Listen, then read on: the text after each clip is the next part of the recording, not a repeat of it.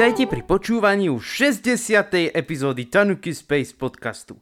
Tu je Marko a mojou témou bude jazyk aj hudba zároveň. Pozrieme sa totiž na spoločné znaky jazyka a hudby. K nahratiu tejto epizódy ma inšpiroval istý článok, ktorý uverejnil vedecký časopis Quark. Písal sa v ňom o tom, že napríklad tí, čo hovoria tonálnymi jazykmi, majú lepší sluch. Aj o nevidiacich sa kade čo hovorí, že tým, že stratili zrak, tak majú lepší sluch. V prípade nevidiaceho človeka, čiže aj mňa, tým pádom, je to vlastne preto, pretože som bol nútený na sluchu a ostatných zmysloch pracovať tým, že zrak vôbec nemám. Ale ako je to v prípade rôznych týchto jazykov? A čo sú to tonálne jazyky?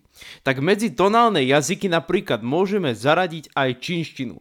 O čínštine som tu hovoril a spomínal som, že napríklad pri slabikách v čínštine sú dôležité aj tóny.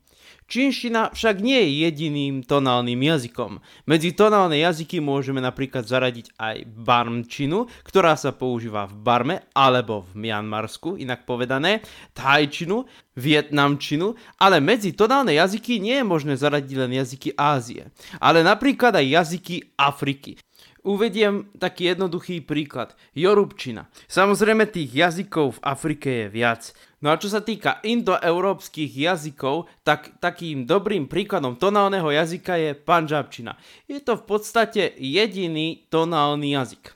Ale tónové znaky je možné spozorovať aj v iných jazykoch, napríklad vo švédštine, či dokonca v srbochorváčtine alebo slovinčine. Možno, že ste už konečne pochopili, prečo sa v srbochorvátskych slovníkoch, napríklad v slovníkoch chorváčtiny, zvyknú používať aj rôzne prízvukové značky. Oficiálne v srbochorvátskych jazykoch žiadne prízvuky nie sú. Čiže tie prízvuky sú tam veľmi dôležité. Niečo tuším existuje aj v švédštine alebo norčine, ale nie som si istý. Dokonca starogréčtina mala voľa kedy aj tóny. Ale to bolo ešte začias, kedy grečtina sa zapisovala tzv. politonickým písmom. Dnes sa už grečtina zapisuje monotonickým písmom, čiže už nemá tóny žiadne.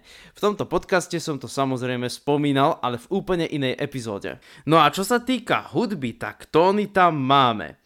Takými základnými zložkami hudby sú tóny, rytmus, harmónia, potom farba zvuku, to znamená napríklad e, v rôznych nástrojoch inak znie trúbka, inak znie e, klavír, inak znie husle.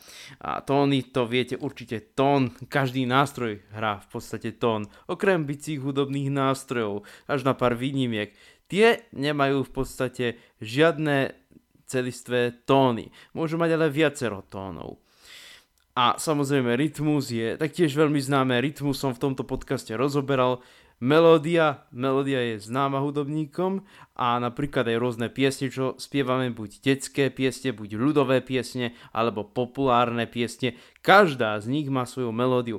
A potom tu máme harmóniu, to sú rôzne akordy, a tempo, či je tá pieseň rýchla, či pomala, takto laicky vysvetlené.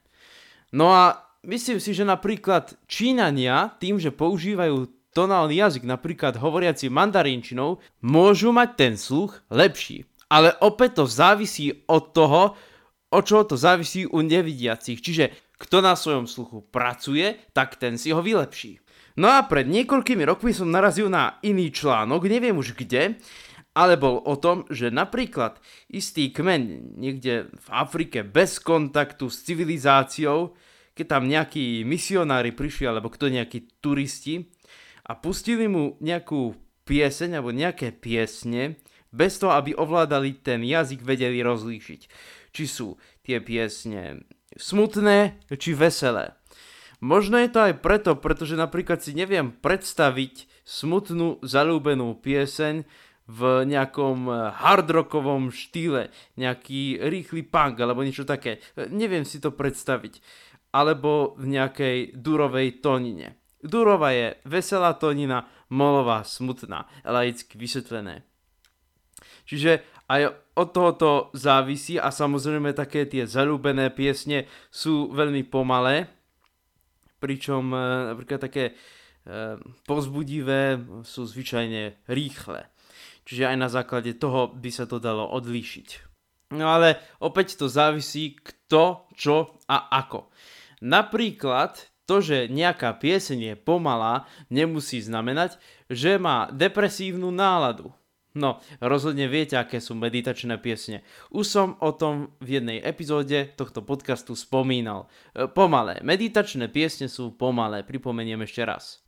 A dnes už dokáže aj umelá inteligencia nielen spraviť hudbu, existujú samozrejme len chabé pokusy, ale celkom sa podarili, poviem to tak, boli nejaké pokusy na YouTube, niekto, nejaký robot skomponoval rokovú skladbu. Ako bolo to počuť, že to tvoril robot, ale normálne vystihol ten raz. Čiže čiastočne sa podarilo. No a e, čo sa týka toho módu, tej nálady, tak na základe toho, či je tá pieseň rýchla, môže sa to týkať aj rôznych kompozícií alebo pomalá, už umelá inteligencia dokáže odhaliť, či tá pieseň je depresívna alebo nie. Uvediem zo pár takých zaujímavých príkladov. Počúval som istú dobu klasickú hudbu. Tá skladba bola čiastočne veselá, čiastočne smutná, ale viac menej bola ako keby taká smutná ale pekná.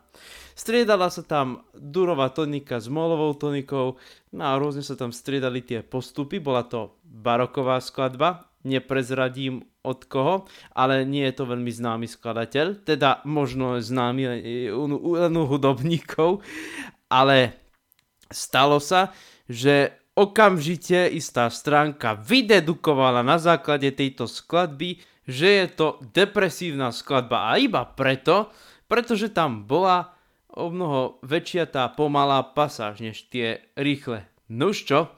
Aj takéto veci sa stávajú. Samozrejme, potom je to veľmi také zvláštne, keď na tú stránku zavítam a náhle zistím, tá stránka sa týka istého programu, cez ktorý počúvam hudbu, náhle zistím, čomu holdujem že náhle nejakým depkárským piesňam, hoci ja ich za takéto depresívne nepovažujem, predsa len na kompozície klasickej hudby sa treba pozerať úplne inak a myslím si, som o tom presvedčený, že na toto sa nedokáže ani umelá inteligencia pozrieť, pretože, a teraz je ten rozdiel, je ťažké porovnávať populárne piesne a kompozície napríklad e, z baroka, alebo aj z romantizmu a z rôznych iných. Mimo zo pár populárnych skladieb, ktorý každý pozná. Od Verdiho, od Vivaldiho, od Mozarta, od Bacha, od Beethovena, od Schumana a mnohých iných skladateľov.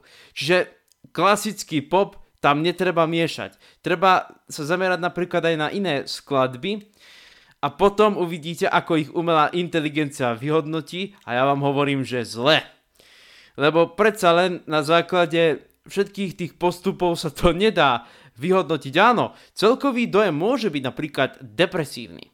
Avšak keď na niekoho tá skladba robí dobrý dojem, tak potom je to o niečom úplne inom. Ako som spomínal, zohrávajú tu napríklad aj úlohu akordy, tempo a podobne. Ale nemusí to platiť vždy. Uvediem príklad hudby New Age alebo tzv. atmosférovej hudby. Tam úlohu totiž zohráva zvuk. Čiže tie melodické zložky ako sú harmónia, melódia alebo tempo tam nezohrávajú žiadnu úlohu. Ako môžu zohrávať, ale tam sa kladie dôraz iba na zvuk, na akordy alebo na jeden akord. A napríklad opäť to posudzujem z pohľadu západnej hudobnej teórie, pričom napríklad takí Indovia, ktorí študovali indickú klasickú hudbu, by to určite klasifikovali inak. Alebo nie takto zložito ako my. Bohužiaľ, u nás sa predovšetkým študuje európska klasická hudobná teória, nie teória indickej klasickej hudby.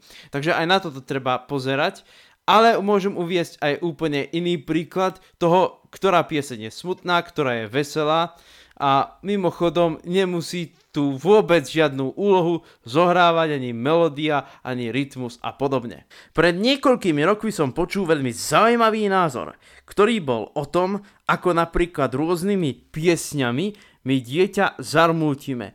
bolo to v istej relácie. Teraz sa ospravedlniem, lebo text tej piesne veľmi nepoznám, jedine to, čo som počul z tej relácie. O tom hovoril Mikuláš Schneider Trnavský. Mikuláš Schneider Trnavský totiž chodil, tuším, do nemeckej škôlky a tam sa učili takú veľmi strašidelnú ľudovú pieseň, alebo niečo také. Možno, že to bola detská pieseň, to neviem. Ale bola to pieseň o tom, ako Karol sa pýta Marišky, pretože plače. Prečo plačeš? Ja plačem, lebo musím zomrieť. A potom uh, Karol schytil nôž a pichol Marišku do srdca. Und stach Marichen in das Herz. A potom ďalej spievali tie deti Marichen war ein Engelein und Karol war ein Bengelein. Čiže Mariška bola anielikom a Karol bol Bengelajn, ako čert alebo niečo také. A že vraj tá pieseň je veľmi strašidelná, no môže niečo na tom byť a darmo, že budú jasavo smutne spievať a tak podobne. Počul som napríklad od istého učiteľa hudby New Age, ktorý už nežije od Vlastimila Marka veľmi zaujímavú úvahu, že pec nám spadla je horor alebo aj iná česká pieseň existuje, možno, aj slovenské piesne existujú. Napríklad aj istá ľudová pieseň, keď vojačík narukoval. Ja to poznám vo verzii A keď vojaček narukoval, ale môže sa tá pieseň samozrejme volať aj inak. Napríklad som sa stretol s názvom keď 19. roček nastal, alebo 19. roček nastal a v tej piesni sa spieva proste o tom, ako vojaka zasiahla guľka a potom jeho milá ostala doma bez e, svojho milého. Čiže aj také sú piesne a pritom tá pieseň sa mi páči, znie tak veselo, je to taký valčík. Ale presne sme pri tom istom, čiže čo všetko sa môže stať. Alebo napríklad istá balada od Rochote do Milina cesta vyšliapaná, to je veľmi známa balada, aj keď pekná, ale veľmi smutná. A dobrým príkladom sú napríklad aj piesne z iných krajín, napríklad bosniacké sevdahy. V istú dobu som počúval veľmi smutný sevdah, ale páčil sa mi, no aj teraz sa mi páči, neklepeči na nulama.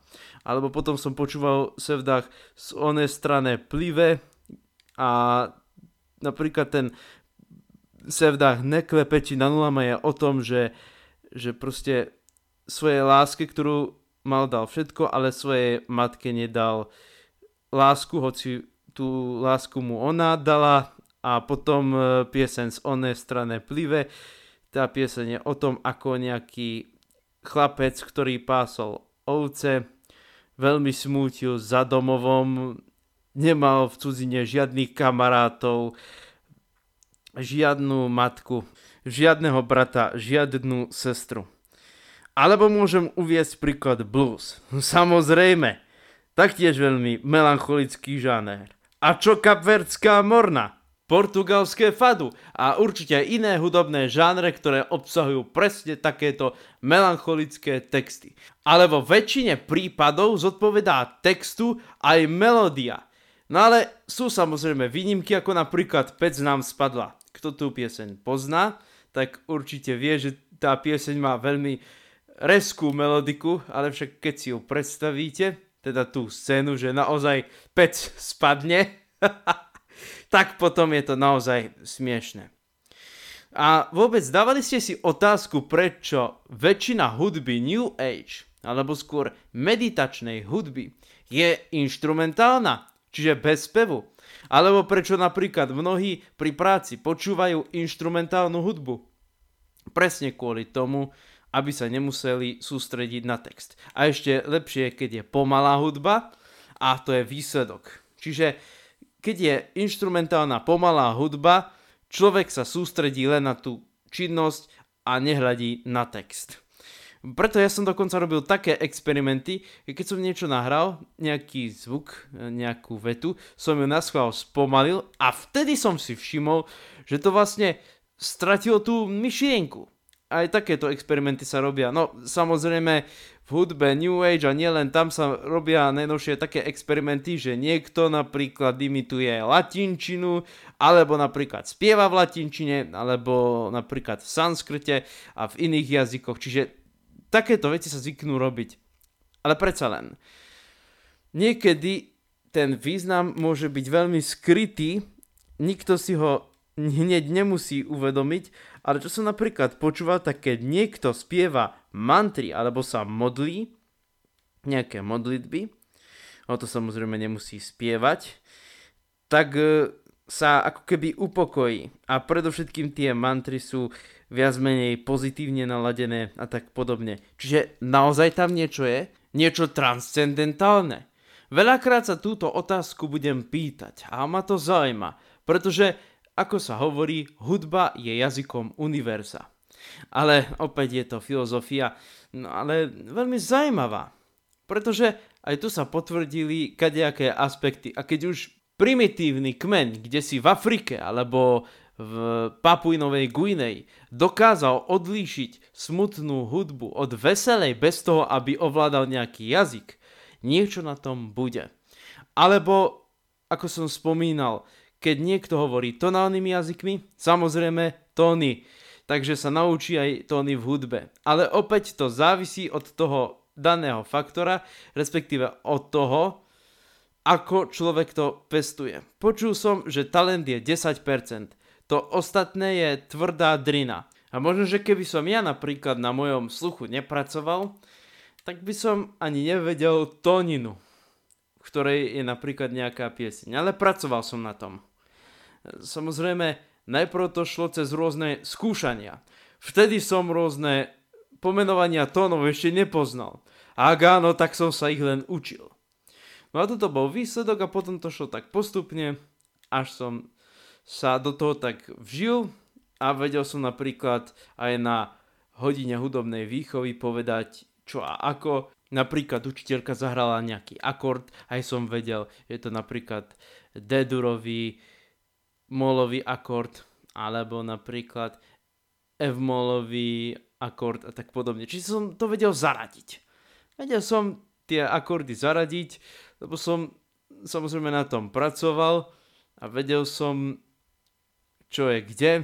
Skúšal som, hral som sa s tým, hlavne na mojich klávesoch však áno, keď som hrával rôzne piesne, Takže tým, že som napríklad počúval hudbu, som si to cibril, či som chcel, či nie. A akurát veľká škoda, že som napríklad štvrť tóny spozoroval niekde úplne inde.